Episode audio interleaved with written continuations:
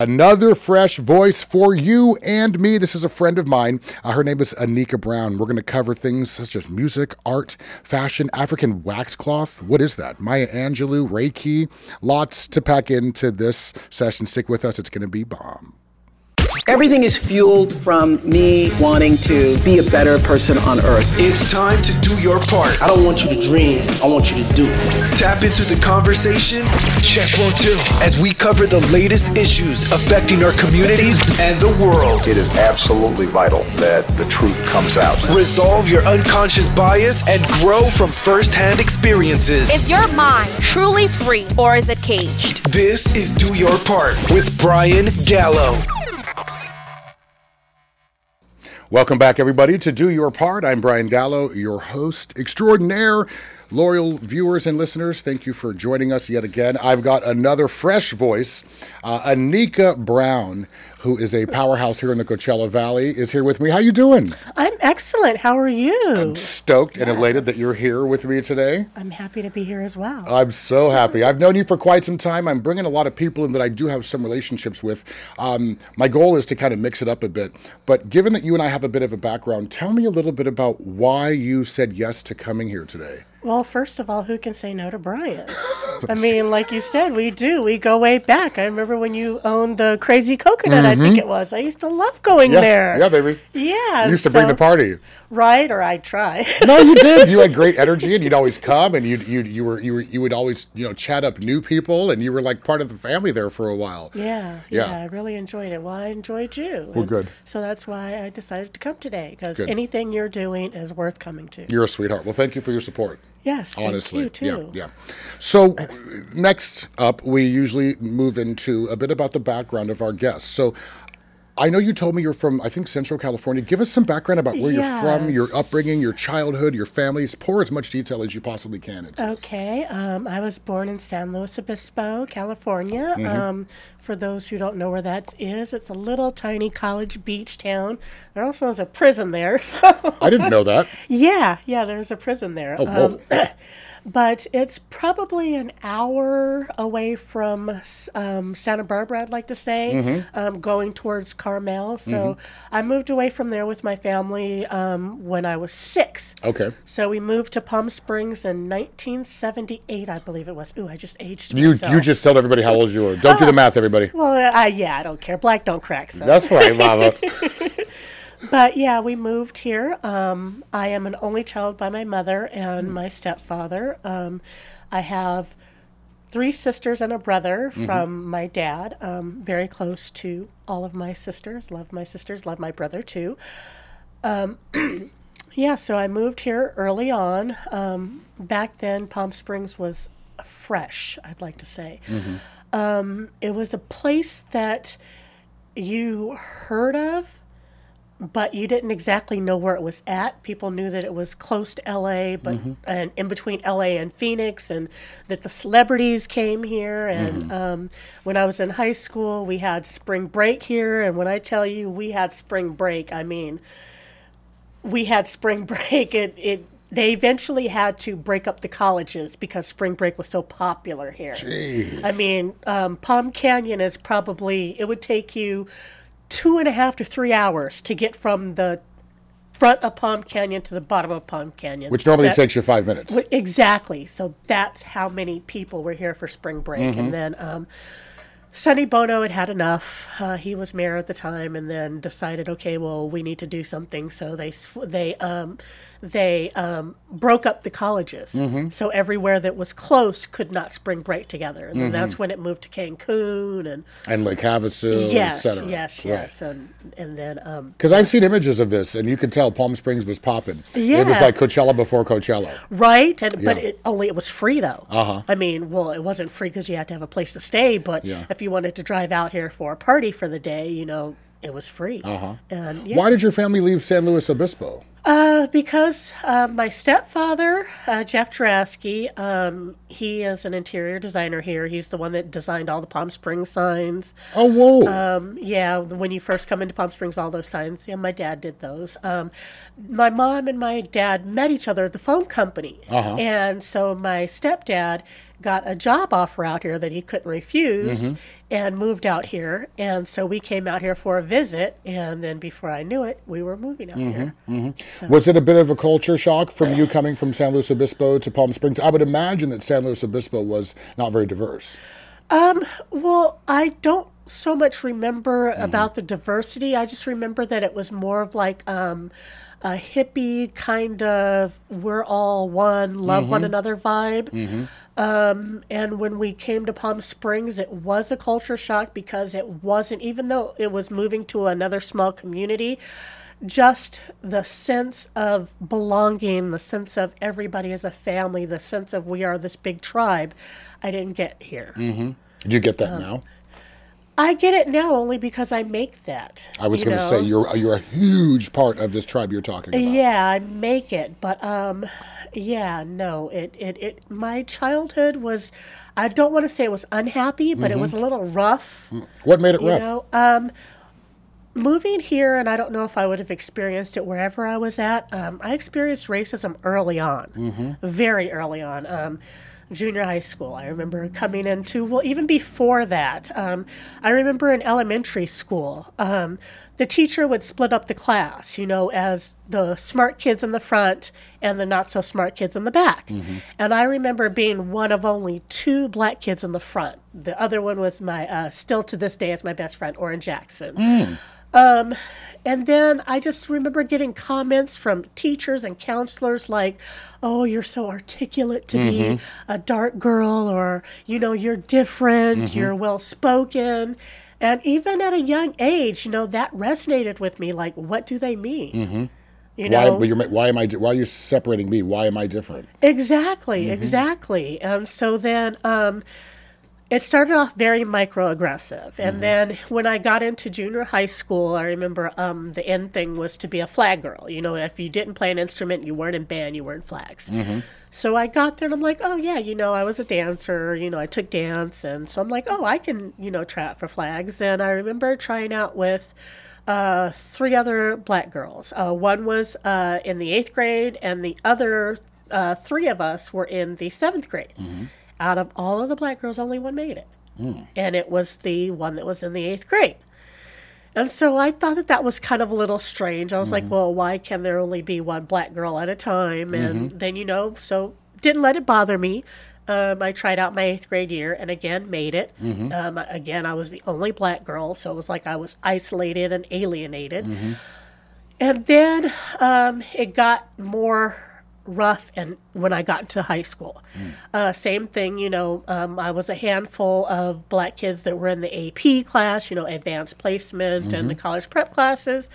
Um, all throughout high school, I pretty much just um, took dance, modern dance, ballet.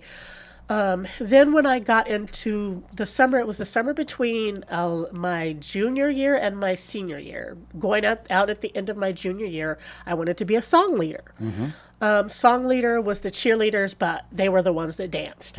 Being that I had 10 years of dance experience, I mean, it, I was a shoe in. Um, four other, there was a total of five of us. We all tried out. Five black girls all tried out. None of us made it. Not one of us. And so our parents all, right? Our parents all got together and they demanded to see um, our scoring sheets and they demanded to know what the process was. And so then in doing that, they opened up um, history of black girls being cheerleaders in, at Palm Springs High School and Or lack thereof. lack thereof, exactly, because there was only one within like 10 years. And she was mixed. And so our parents got together, talked to us, and they said, Well, what do we want to do? Um, we decided we wanted to sue the school district. Whoa. So um, our parents um, hired Gloria Allred. What? Go ahead. And yeah, and so the, that summer just resonated with me because it made me who I am as an adult today. It made me strong. It made me resilient.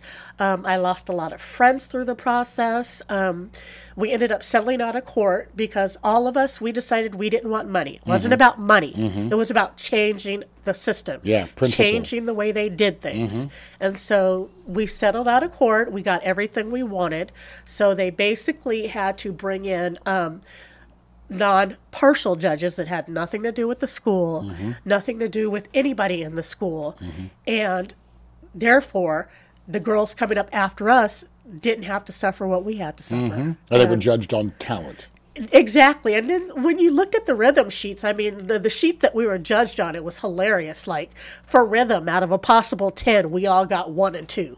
Yeah, right. And then, like, for appearance, Seriously? So they're basically Seriously. saying that you, as far as rhythm is concerned, Yeah. on a scale of 1 to 10, you scored it 2. I scored a two. That's ridiculous. Yeah. And so did, so did the other black girls that tried So out. I mean, super intentional. super intentional. And it was like for looks. Yeah. You know, f- out of a 10, we would get 3s Mm-hmm. You know, still like our hair, and then there would be notes. Mm-hmm. Hair could be tidier.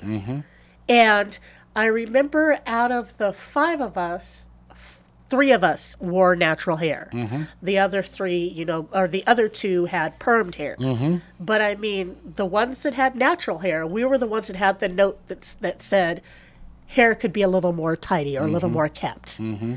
And so just going through that, it made me look at life differently mm-hmm. because it went from microaggressive to outright blatant racism. I mean, I could play basketball, I could be on a basketball team, I could be on a track team, but then when it came to cheerleading, I'm not athletic enough or I don't have enough rhythm to be a cheerleader. And mind you, I had like I said, I had been a dance since I was five. All of us had experience. One girl had experience in gymnastics. Another girl I had danced with all throughout, um, all throughout junior high school, elementary school. Another girl danced and was a gymnast. So we all were more than qualified. Yeah, rhythm was the last thing that you uh, lacked or did not have. Exactly. even at please. Right. Wow, this is. I'm glad you shared this story because this is. Uh, you know, we all have examples, and you know, for a lot of people who don't quite see how racism works or how prejudice shows its ugly face, this is a really strong example. yes. very Wow. strong, So, and you won. And we won. Yeah, we settled out of court. Like I said, we did not want money. We were not in it for money. We were in it for justice. Mm-hmm. Yeah, and principle. Let me ask you this real quick, because as I've gotten to know you in your adult life, you definitely are um, outspoken, Uh-huh. and you definitely um, like to get your voice heard, and your opinions are strong. And uh, I think your voice needs to be heard. Was that always you, or is that something that is this like the junior year, senior year issue? Is that what catapulted you into? I think that I progressed into it. Mm-hmm. I've always been outspoken, but not so much when it comes to wearing my badge of being African American Mm-hmm. on my sleeve. I didn't start doing that until I had to. And when did you have to? And how do you do that? Um, in high school. How I do that is I hate hearing the term you're different. And I'm sure you've heard it too. Oh, totally. As Um, a compliment, usually. Yeah. And not realizing that black people are just like every other human being that walks this earth. We're mm-hmm. diverse. Mm-hmm.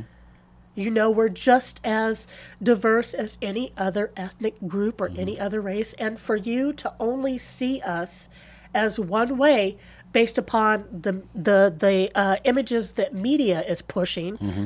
angered me. Mm-hmm. And so, as an adult, I made it my mission to always put forth an effort to push more positive images mm-hmm. of my culture, my heritage, my ethnicity. And that actually is why um, I started the Black History event that I do. So let's move into that. Okay. Talk a uh, bit about that, and now we kind of know what led you to that. I want to know more of the why, um, and then tell, spell us spell it out for us. Tell us exactly what this event entails. Well, the why is like I said, just because you know I would go up north to like Oakland, the Bay Area, and I would see these fabulous events, mm-hmm. and it would be black events, mm-hmm. but only everybody was attending. You know, you see that in L.A. There's multiple events, and then here, you know, we had maybe just a few, mm-hmm. and they weren't given the exposure that they deserved. Not at all. And so instead of going to work with them, I had an idea of what I wanted to do, and it was different from what they're doing. Mm-hmm. So my best friend, Keisha D, and Hi, I got together and we decided that we were going to present this event based around the things that we love about our culture. Now, for those of you who don't know, Keisha is a phenomenal singer. I mean, I'd say she's probably the best singer in the Coachella Valley. Um, so her love of music came to the event. Um, I've always loved art and fashion.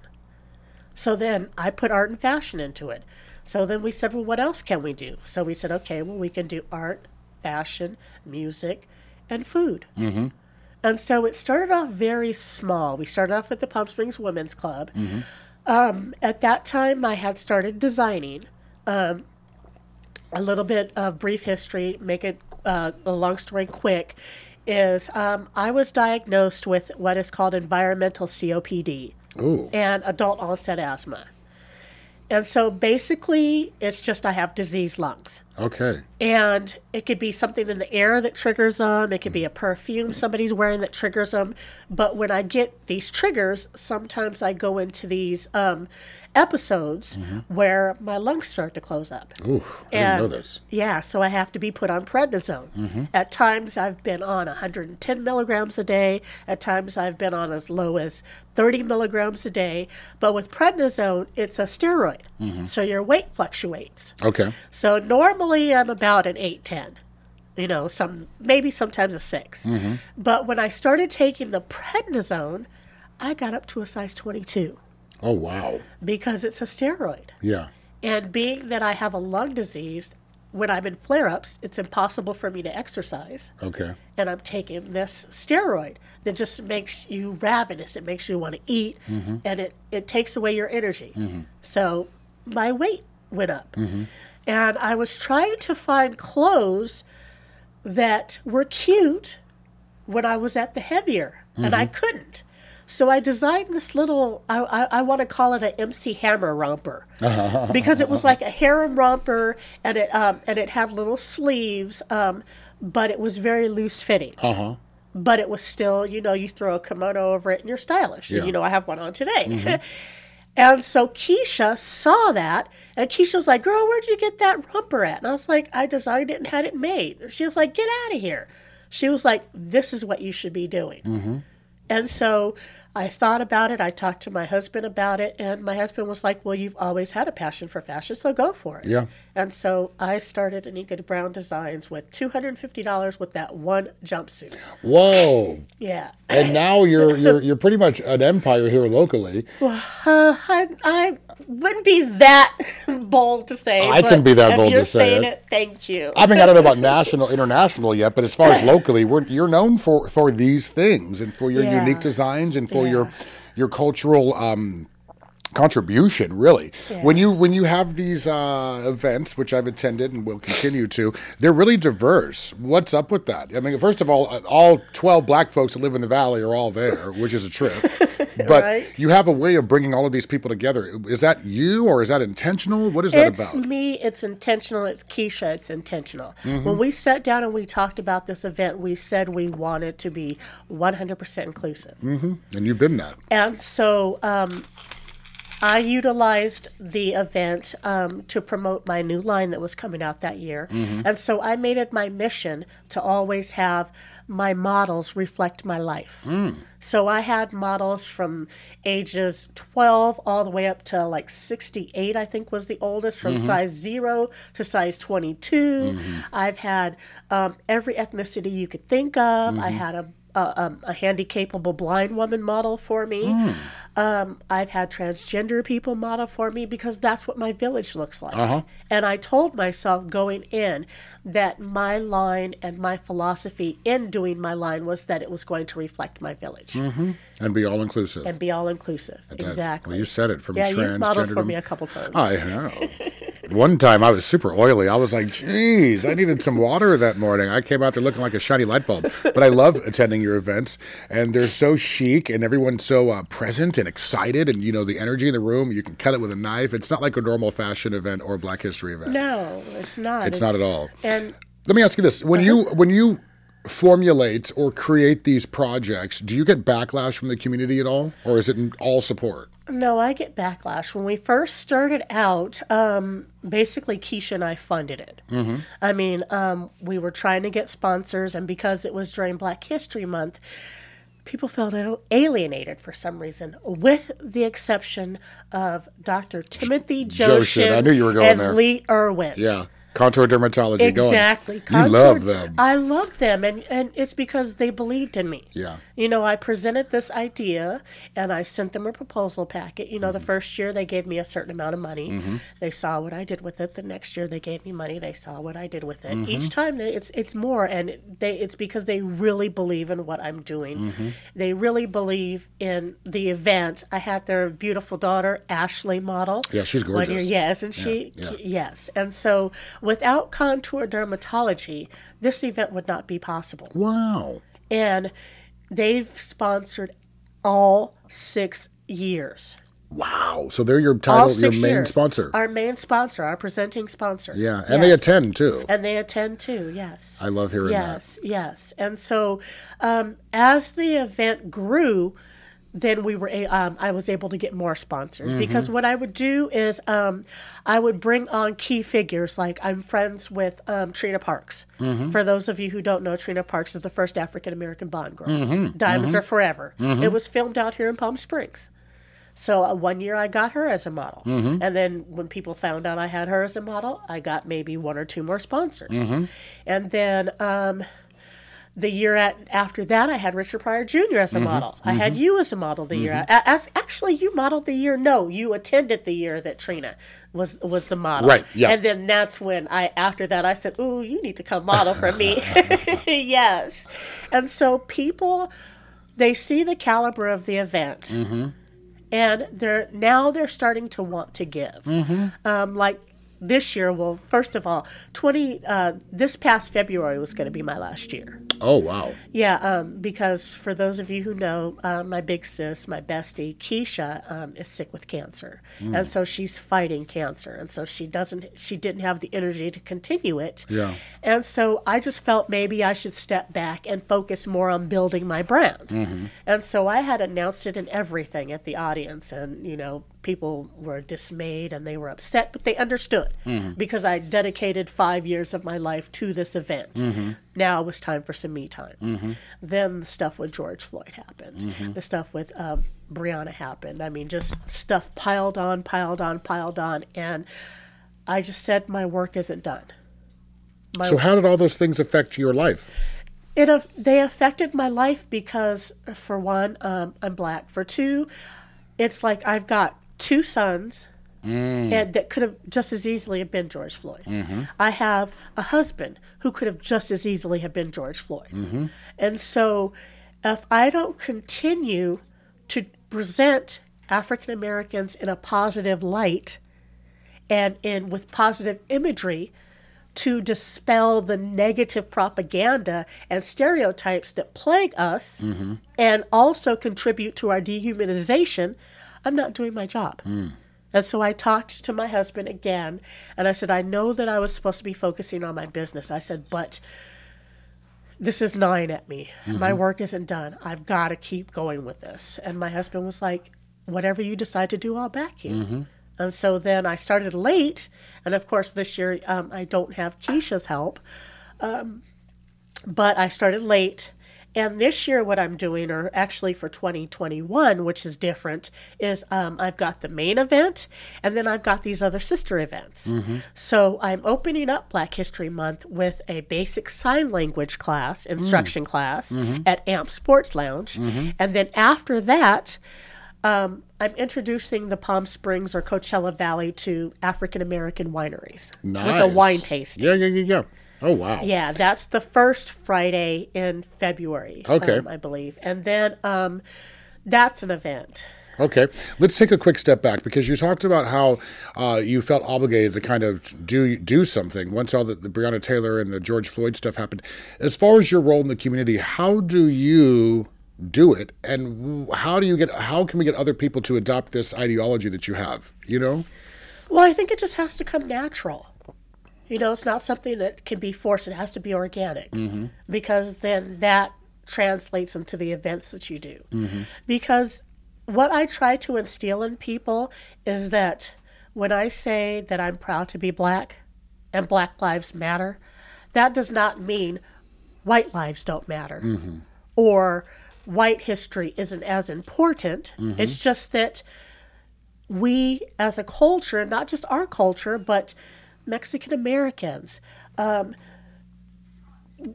any culture you could think of that is here, that is not of the, uh, and I don't want to say dominant, but it's put to the back burner. And I feel the more we learn about one another's cultures, the better we off all are as human beings. Yeah, I like that. Because- Knowledge is power. Exactly, because most of, from what I've experienced with a lot of people is that, or the majority of people that I deal with, um, they don't realize they're being racist. Mm-hmm. Or bigoted, mm-hmm. or microaggressive mm-hmm. bigoted, or microaggressive racism. So, in order to combat that, I'm not going to come at them with force. I'm going to come at them with knowledge and educate them. And love. Exactly. Yeah. Because then nine times out of ten, they absorb it and they take it back to somebody else. Uh huh. They get to sit and, And then think about somebody it. else, and then somebody else, and then somebody else, and then somebody else, and then somebody effect. else. Why do you think that Black Lives Matter is so inflammatory for some people? I think, well, because of the word black. Because you hear, when you hear Blue Lives Matter, people don't get upset at that Mm-hmm. and, and say, well, all lives matter as a response to that. Mm-hmm. You know, when, when, when people say um, Boston Strong, people weren't saying, oh, well, what about Palm Springs Strong? Mm-hmm. So it's the word black. People are uncomfortable with the word black. Yeah, no one's ever put it like that to me, and I think that that's very simply put, which is that it is just the word black. Yeah, and I think because it makes people deal with a topic they don't necessarily want to deal with, and it's their inherent racism. And being in this country, the way that we're taught, it lends you to being racist. Mm-hmm. Yeah, It's it conducive to encourages you. racism. Yeah, yeah, yeah. You open up a history book, and it's full of white history. Mm-hmm. And then you may hear about George Washington Carver. Mm-hmm. You may hear about Harriet Tubman. And that's it. You know, if we want to combat racism, we've got to retrain the way people learn. Mm-hmm. We've got to include Black history. We've got to include Native American history. We've got to include Asian American history. We've got to include Mexican American history because we have all equally contributed to what this country is. Yeah, I like that. And it's it's funny you say that because when you said we all equally contribute to, I didn't know where you're going with that, and I thought you were going to say racism, and then because I know that there's a lot, a lot of black folks can be racist too. We all can be a bit racist, right, or prejudiced at times. Well, I, I, I tend to say I shouldn't say we all, but I Yeah. should say that there are some black folks who are who have a lot of racism in their. and I think that exact. I think that I don't want to speak for all the black race, but I mm-hmm. think that mostly black racism or bigotry, what we may feel or what another black person may feel, is a direct response to how we've been treated. Interesting. All right, that, that's de- I would that's debatable, but I want to hold on. I want to hover on this. Do you think that we all have underlying prejudice, including yourself? Um, it's a tough question. Yeah, it's a tough question, and I want to say no. Mm-hmm. Um, speaking from myself, I think we all inherently want to say no at first. Yeah, but I mean, speaking from me, I, I want to say no Mm-hmm. because I'm accepting of everybody. I'm loving of everybody. And it was because I experienced racism Mm-hmm. that it made me the way I am today because I did not want anybody else to have to go through what I went through. Yeah, I get that. Now, if I hadn't have experienced that, who knows? Yeah, I've con- I've con- my rule of thumb. My uh, I believe that everybody has some sort of underlying prejudice within them. It's just about that's a big part of this program as well. It's getting in the mirror and trying to figure out, hmm, what is my part in all of this, right? Um, reverse racism. What do those words sound like to you? What is what does does that make you feel? What do you think when you hear that?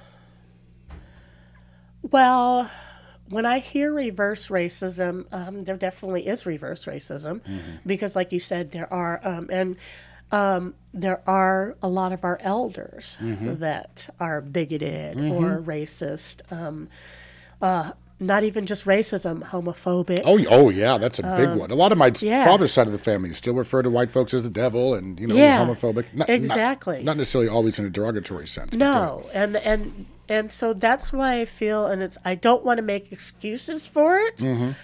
but when you've been through what our people have been through at the hands of a certain race or at the hands of a certain people, mm-hmm. it's kind of hard not to have animosity for that group of, Yeah. of people. Yeah, and or fear, and or again animosity or resentment. Yeah. yeah, yeah.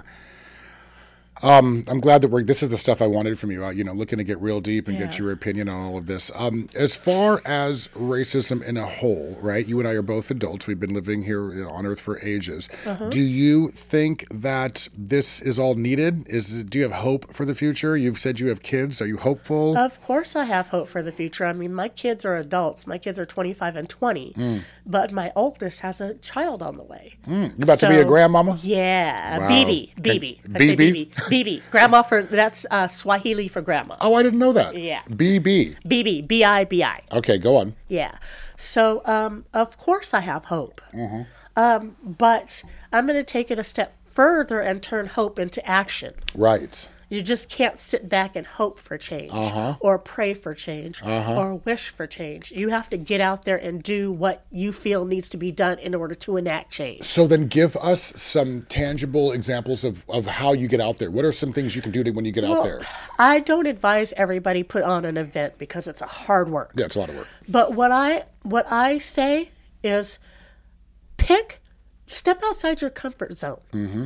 Pick different cultural events and attend them all Mm-hmm. with an open mind and an open heart. Which is what you provide here in the valley. Your Yes. doors open for people that are not Yes. black to come learn. Exactly, because it, I it's like if I can reach one person out of a hundred person, you can't look at it as just you've reached one person but not a 100 You have mm-hmm. to look at it as a domino effect. I've mm-hmm. reached that one person. That one person may be around other white people some one time when something comes up, and that person may speak up, mm-hmm. and then they may reach one or two people, and then those people go on and reach one or two people. Mm. Those people go on and reach other people. So combating racism is something that we all have to band together to do. It's not just our problem. It's a global problem. And we've all got to do our part by listening with open ears, actually hearing what people say, Repeat that. listening with open ears, And actually, and actually hearing. I always talk about this, and we live in a state and a space where people are so busy thinking about their response and not listening to what you're saying, not hearing Exactly. what you're saying. Exactly. So you really have to hear it. Mm-hmm. Then, once you hear it, then you can digest it. Mm-hmm. And then you can visualize it. Then you can see within yourself what you need to do to make the change. Right. Let me ask you this. And again, I'm all over the board. Viewers and listeners know I do all of right. um, so for you to be able to be so well rounded and for you to be able to stay so busy and so so positive, there's got to be some practices or routines that you do weekly or daily to keep you kind of you. What are those? Do you meditate? Do you I do quite a bit of things. Um, it's it's so funny because um, what I'll do is um, Sonos. It, it's like a like a um, a music system where Oh. you can put music through, Uh-huh. and I make it a point to at least once a day turn that music on. And then I leave myself. My husband says I'm out in the poppy fields dancing. but it's like I physically leave myself and open myself up to the universe to ingest new things mm. and to get rid of old things. And so, nine times out of ten, when I do this, designs come out of it, mm-hmm. ideas come out of it, fresh ideas, new designs, new concepts. And so, that's what keeps me sane is having that time to myself to get out of myself and to get out of all my surroundings and just be free to whatever flows to me. how much time do you allot to this? Um, I it's it just happens organically. I mean, sometimes it's an hour, and before I realize it, I mean, a whole day has passed, Wow. or like two or three hours has, have passed. Um, so it's not something that I set out for a certain amount of time. It's just whatever my body tells me. And that's, That's a, what I do. And that is an example of therapy for you. Yeah. Gotcha. And then another, um, I love watching Iyanla Vanzant. oh, gotcha. on on um, on Saturdays, every Saturday. yeah, she's deep. because um, I may not necessarily be going through what the people that she's counseling is going through, but I always get a message and a lesson out of what she says. Like giving the longest eye roll because I feel like if everybody adapted that attitude, you can learn so much from other people's experiences. You can. Per- you can learn 80% Period. of what you need to learn from just studying other people's situations. Period. Right. Exactly. And so and it's just like doing that also allows me to get rid of any negative energy that may have filtered into me Mm-hmm. and make room for more positive energy. So I'm I try to get rid of my negative energy daily so that Mm-hmm. it doesn't build up. My friend Holly makes me wonderful oils. Mm-hmm. Um, she's also my Reiki master. That's another way that um, I just I knew that you had a routine because you can't do all this and be all this if you don't if you're not pouring back into yourself. No, I have to pour back into myself. Yeah, yeah. I mean, and it may be being just popping a glass of champagne or a bottle of champagne. I didn't want to say bottle because, yeah, you know me. You know I drink that whole damn bottle. It's but you know there's something to be said for that. I was talking to my friend Michelle and I'm like, "What are you doing?" She- She's got two kids and she's busy with her job. And I'm like, well, "What are you doing to put yourself first? And she's like, "I don't have the time." And I'm like, "Sit down with a bottle of wine. Yeah, You you, know? have to make the time. Do something that's that's for you." Exactly. I, like journal. Jo- keep going. What else? So you I journal. journal. Uh huh. What else do I do? I Reiki. Oh, I've got this wonderful sisterhood that we call the LLLs. Mm-hmm. Um, we try to meet. Well, we haven't so much lately because of this pandemic. But Yeah. we tried. We always used to meet once to twice a week. Mm-hmm. I mean, once to twice a month. Uh, luxurious ladies of leisure. You know, we'd rent. Oh. We would rent a limo, go wine tasting, or I've just seen all take over. posts. Yeah, or just take over a. Um, a bar like yeah. um do you you, guys know do lots of lunching. Yes, yes. I Yeah, mean, no guys allowed. no, we actually have some LOL adjacents, so we will Oh. have to make you one. Okay, I like Yes, this. All right, yes. adjacent, not Yes. not adjacent. Um, all right, so so uh, let's move into some relevant topics now because you know again, like one question I had for you is how do you define your role in the community? But before you answer that, let's talk a bit more about just the relevance of what's going on today. And do you think that you already said yes, and you have hope, but do you think that all that we're going through this needs to happen? This is all for Um, a reason. Yeah, well, as you know, history is cyclical. It Mm-hmm. repeats itself. So, yeah, it does need to happen because we as humans need to be taught a lesson Mm-hmm. because we take so much for granted. And we don't take that time to be grateful. Mm-hmm. And so then stuff like this happens and it makes you grateful again. Yeah. It makes you realize that the smallest things that you took for granted are not so small. Mm-hmm. And it's like, you know, like with my sisters, um, the LLLs, we took that time that we could spend together for granted. Mm-hmm. We can't do that anymore. Mm-hmm. But the way we've done that is we do ding dong gift. Explain that. What is ding dong? Um, like, I love infusing alcohol. okay. So I'll make a small batch of infused alcohol. Like the last one I did was honeysuckle. Um, it was honeysuckle, ginger, and yellow Ooh. watermelon. Okay. And then I topped it off with a little bit of Veuve. Ooh. Put it in the freezer. Okay. Voila, you have it. So Mm-hmm. wrap that up and like just a little cute tissue. Put a little note, thinking of you, sis, love you. Mm-hmm. Run up, ring the doorbell, place the gift, get back in the car, take off. Spreading love. Yeah, exactly, stuff like that. Mm-hmm. So, but things like this always make you more grateful, Yeah, yeah, yeah. and so it was. It's needed. Yeah. It was needed. I like Yes. this. Um, I, I took some time to go to therapy. I met with a therapist for about a year and a half, and as I was kind of working through some of my depression, he mentioned that you know the best way to circumvent or combat that is to do something else for somebody else, Exactly. right? To be to, to define a space of gratitude by by being selfless. And you do that without expecting anything in return. Yeah, yeah, yeah. Yes. All right, your role in the community. How do you summarize that? Um, tough question. That is a toughie. How do my role in the community? Um, I would like to, to think that I'm an activist. I mean, um, Mm-hmm, You are. Your your yeah. presence on social media alone. Like I haven't talked about this because um, I'm not supposed to about my job. Uh-huh. But like your you speaking up for me, like I could actually get emotional Oh, just thinking about pissed. it. I know, but it was so it was it was just it filled my heart to know a that you have my back. B I know you love me. But C for you to actually like turn it into an action blew my mind. Yeah, and uh, I wish it would have taken traction, but you Well, know it what? did. I'm It did enough. It filled I'm my heart. actually glad it didn't because you it brought you to this. Get it, girl? Totally. And this is much more relevant, much more important, and much more needed. Yeah, and also much more fulfilling. I love what Exactly. I do. Exactly. I love And what I do it's for work. their but- loss. Well, you know, yeah, I agree. I agree, and I don't know what about as far as that. I don't know if the door is completely closed. That's not the, that's not really the, the topic here. But Yeah. I like that you said that that needed to happen for a reason because it brought me to this, Uh-huh. and this is so important. It is. So important for me, for you, for for listeners, for all of us to be able to just continue to have dialogue about these relevant issues. Exactly. And it's like one thing that I've learned from Iyanla is that out of every tragedy or every bad thing that happens, something positive blossoms. Get it, girl.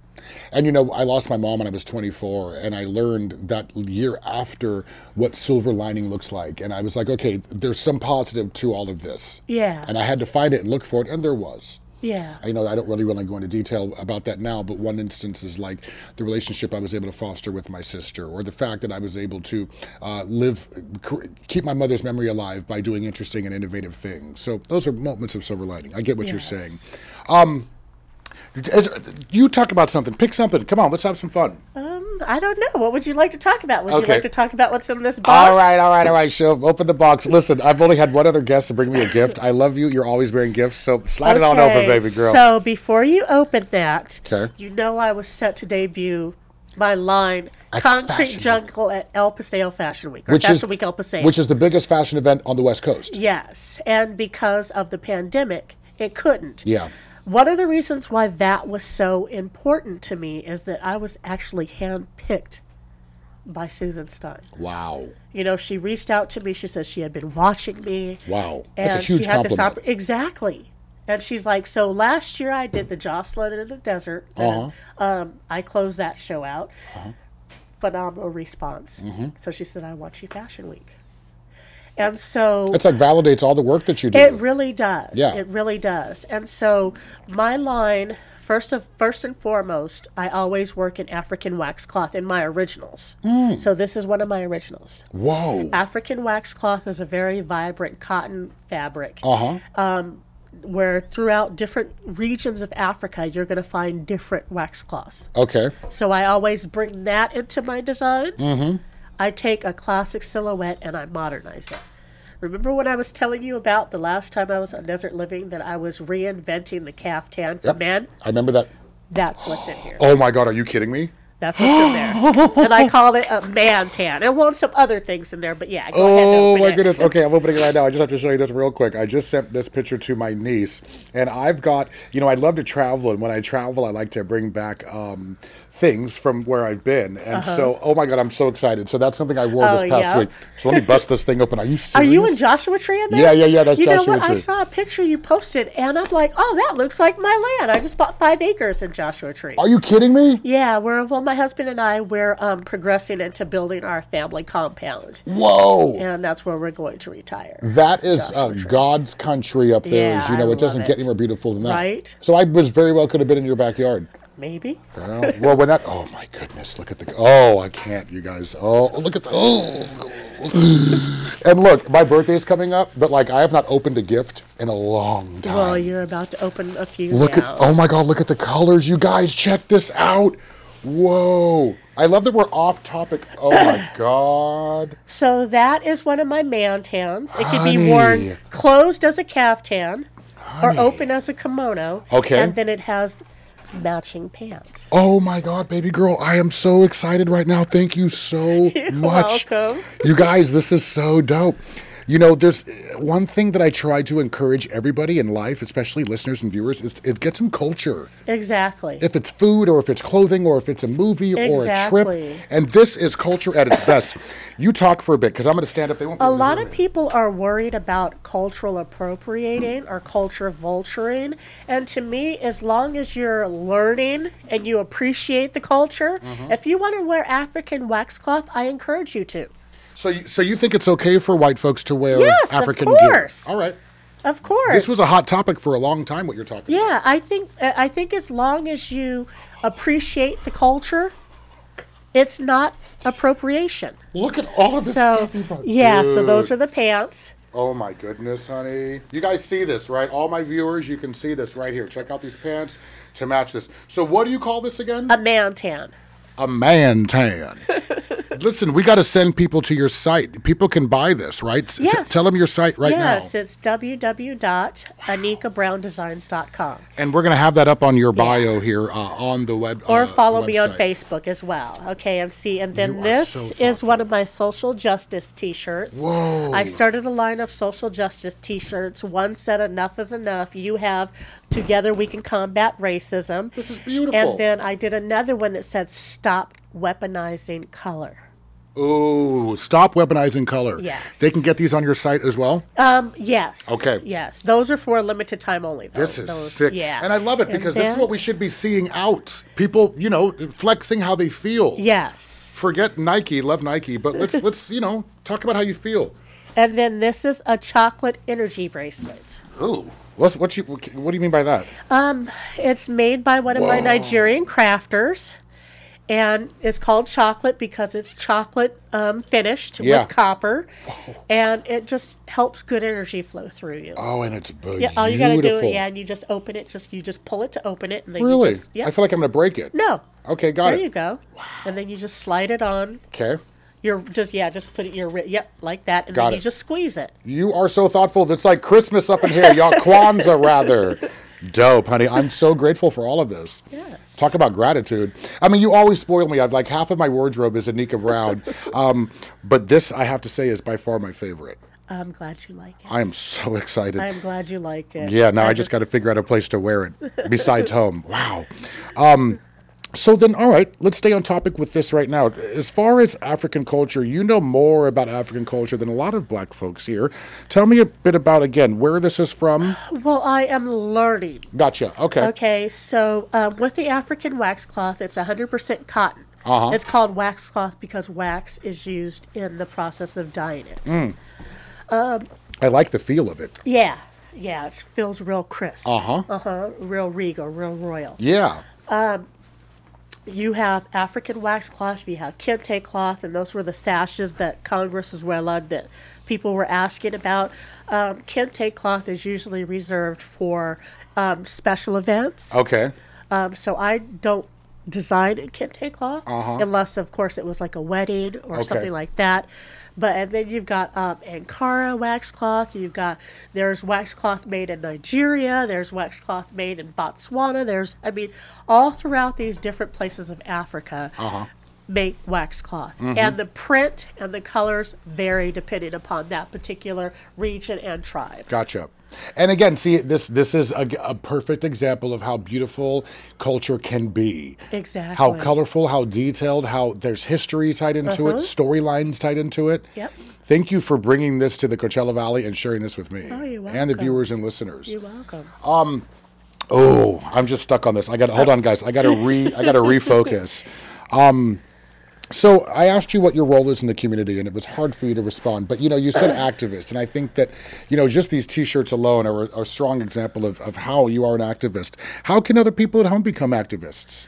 I would just say, um, like I said, if you want to, um, I wouldn't necessarily say you put on an event if that's not what your heart leads you to. Mm-hmm. But go to a different culture's event. Mm-hmm. You know, go to as many cultural events as you can. Mm-hmm. You know, then that way you're learning. Mm-hmm. You know, we should never stop learning until the day we die. Yeah, The more we learn, the more well-rounded we are, and the better we are all as people. yeah. I love that. I um one thing I've been doing in my um later in life is now getting back into books and reading. So. oh, I love reading. So, t- is there anything that uh, that that kind of changed your life or helped change your perspective as far as books are concerned? Oh, gee. Um, Ntozake Shange's for colored girls who have considered suicide when the rainbow wasn't enough. Whoa. I read that um, in high school. I've reread it. Um, I love James Baldwin books. I love Terry McMillan books. You know, um, so for me, it doesn't always have to be um, true accounts. I love sci-fi stories, made-up stories. Um, but I just feel that um, reading is another way that you can stay fresh because it keeps your brain hungry for knowledge, Yeah. and your brain ends up being like a sponge. Yeah. and it creates it, thinking. It promotes thought. You know, Yes, exactly. Um, I just recently read a book. Gosh, it was. I wish I could remember the name of it. Um, Stamped, I want to say it was. Mm-hmm. I wish I would have brought it because that that was it was a phenomenal book. Um, stamped. Stamped. It was And we'll get it to you later at some point. We'll throw it up on the website. um, website. Maya Angelou poetry books. Mm-hmm. I love to read.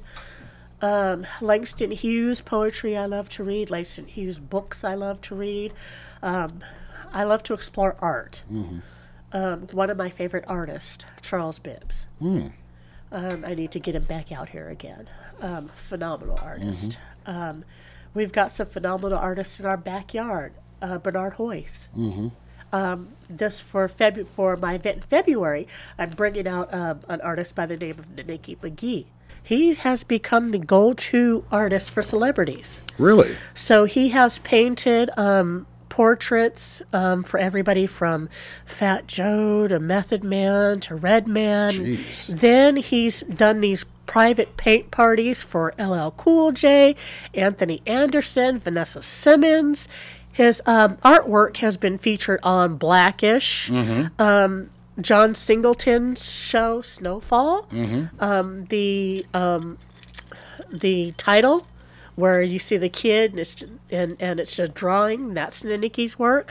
So um, And he's on- local, you said? no, he's out of LA, but Gotcha. um, I'm bringing him here in February. On um, February 20th is when the sixth annual Black History event is. He is going to paint live. Whoa. He's going to paint a civil icon live. Uh huh. And then for VIP ticket goers, you're going to get this tote, and he is going to teach a African mask image that's going to be painted on those totes that you get to take home. Wow. Yeah, so that's just one of the things. Uh-huh, uh-huh. Yeah, so that's And you do that every every year. You're bringing somebody new, somebody who's established in the black community as far as arts or entertainment, but somebody new for a lot of other people Yes, that don't know. I al- because I always like I don't compete with anybody else. I Mm-hmm. always compete with myself. And so 2020, I I brought out um, a play. Mm-hmm. Um, it's um, a lovely woman by the name of Janice Adams Ginyard. yeah. stunt woman. She was in Black Panther, um, several other movies. She writ, uh, she wrote, directed, and produced this play Mm. called Black Love Connection: A Civil Rights Edition. Okay. So basically, it was like the Chuck Woolery. Was he the was he the Love Connection? He was the host of Love Connection. Yeah. Okay, so basically, it was like she turned um, the set i- into this dating game, Uh-huh. and one guy had to date historical figures. So this one guy dated Henrietta Lacks. Mm-hmm. So you learned about Henrietta Lacks. Then he also dated Harriet Tubman. You learned about Harriet Tubman. He also dated Dorothy Dandridge. Mm-hmm. So you learned about Dorothy Dandridge. He dated Oprah. So you learned about Oprah. So I brought that out here um, for that, and that's how I um, opened up my event last year, or not. I don't want to say last year because it was just February. Yeah. So her play was Friday night, and then the big event was um, was Saturday. And so I always think of how I can outdo myself, be bigger and better. And so this year, that's why I'm coming up with all these little sister events. Like I'm doing an intimate evening with Richard Pryor junior Um, it's going to be at an un, un, at an undisclosed location, and it's basically um, for people who don't know about him. Well, of course, he's Richard Pryor's son, mm-hmm. arguably the greatest comedian ever. Mm-hmm. But Richard Pryor Jr. has his own career. Mm-hmm. He is a singer. He is a cabaret lounge act, um, and he's even funny on his own. I mean, he tells these stories that you know. Every time I talk to him, he's got me in stitches. And so I said, okay, well, you're going to come out here and we'll do a, a little VIP cocktail party. Um, he'll tell you stories about growing up as Richard Pryor's son, maybe sing a few numbers, and you'll And have make a good everybody time. happy. Yeah. Yeah. and you'll have a really good time. So. Um, and he's been out here before, and I met him, and he's a really yeah, well, solid he dude. model. He was a model in my event. yeah, and I got to sit, Yeah. sit next to him. He's a nice, nice man. Yeah, isn't he? Yeah, he is. Um, and I'm glad you mentioned him as well as um, Uh, what was her name? Trina? Trina Turk, uh, Trina Turk, Trina Parks. Trina Parks. I kept Yes. wanting to say Turk as well, but I'm No, glad you Trina mentioned Parks. those names because those Yeah. are, again, and when you have some time, folks, research those people, follow them on social media, give them some love because they're all doing their part as well. Yeah, they are. Um, all right, so we're almost out of time, but I want to ask you this two things. My first question is Is there anything that you would like to add right now that viewers or listeners need to hear from you? Other than check my line out, check my events Yep. out. Okay. Uh, follow me on on Facebook, Instagram, Twitter, Aneka Mm-hmm. Brown, Aneka Brown Designs. Okay, cool. And as she mentioned, she just gave you all of the, that detail. You'll find that on the bio page on doyourpartpodcast.com where you found this podcast. So all of those web links will be there as well. Um, all right, well, I'm sad this is coming to an end, but we always ask our guests, talking about solutions, things that people can do at home to be able to just kind of do their part, uh, feel invested in, you know, humanity and mankind. What are some things that you can leave them with? You gave us some already, yeah. but do you well, have anything else? I will just reiterate: go to an event, Mm-hmm. step out of your comfort zone. Go to an event with no compre- uh, no preconceived notion about what it's going to be like. Mm-hmm. Go with an open heart, an open mind, and be ready to immerse yourself in whatever culture it is, or if it's an LGBTQ event, whatever it is, get out and be 100% present. Put Mm-hmm. your phone down and interact with the people that are at the event. Mm-hmm. Be present. immerse yourself and be present. Find something different. Step outside Yeah. your comfort zone. Yeah. Everybody's lended or offered some sort of solution, and I think that's one of my favorites. Oh, thank You you. yeah, because it's. I mean, there's been variations of it, but it's really true. Find an event that is something that you normally wouldn't attend, that is uh, not part of your culture, and immerse yourself. Yeah, and you'll be a better person for it, and you'll leave learning something that you hadn't known. Yeah, I went to um, the uh, Morongo powwow last year. I covered it for Uh-huh. the station, and oh my god! I mean, I just electric. Right? Goosebumps. goosebumps. And that was me seeing a s- side of a new culture that i had never seen. And i left there just buzzing. All right. I love you so much. Thank you for being here. Thank you for having me. of course. I'm going to get you back. I tell all the guests we're going to get them back. And uh, again thank you all viewers and listeners for listening. Please share this. And uh, always take care of yourselves and each other. Make sure to do your part. And that's a wrap. We'll see you soon I am absolutely confident that you continue to do your part. Thank you for listening to another episode of Do Your Part. I work at staying awake. Don't forget to like, subscribe, and comment. Stay connected with Brian Gallo through social media at Do Your Part Podcast or visit doyourpartpodcast.com.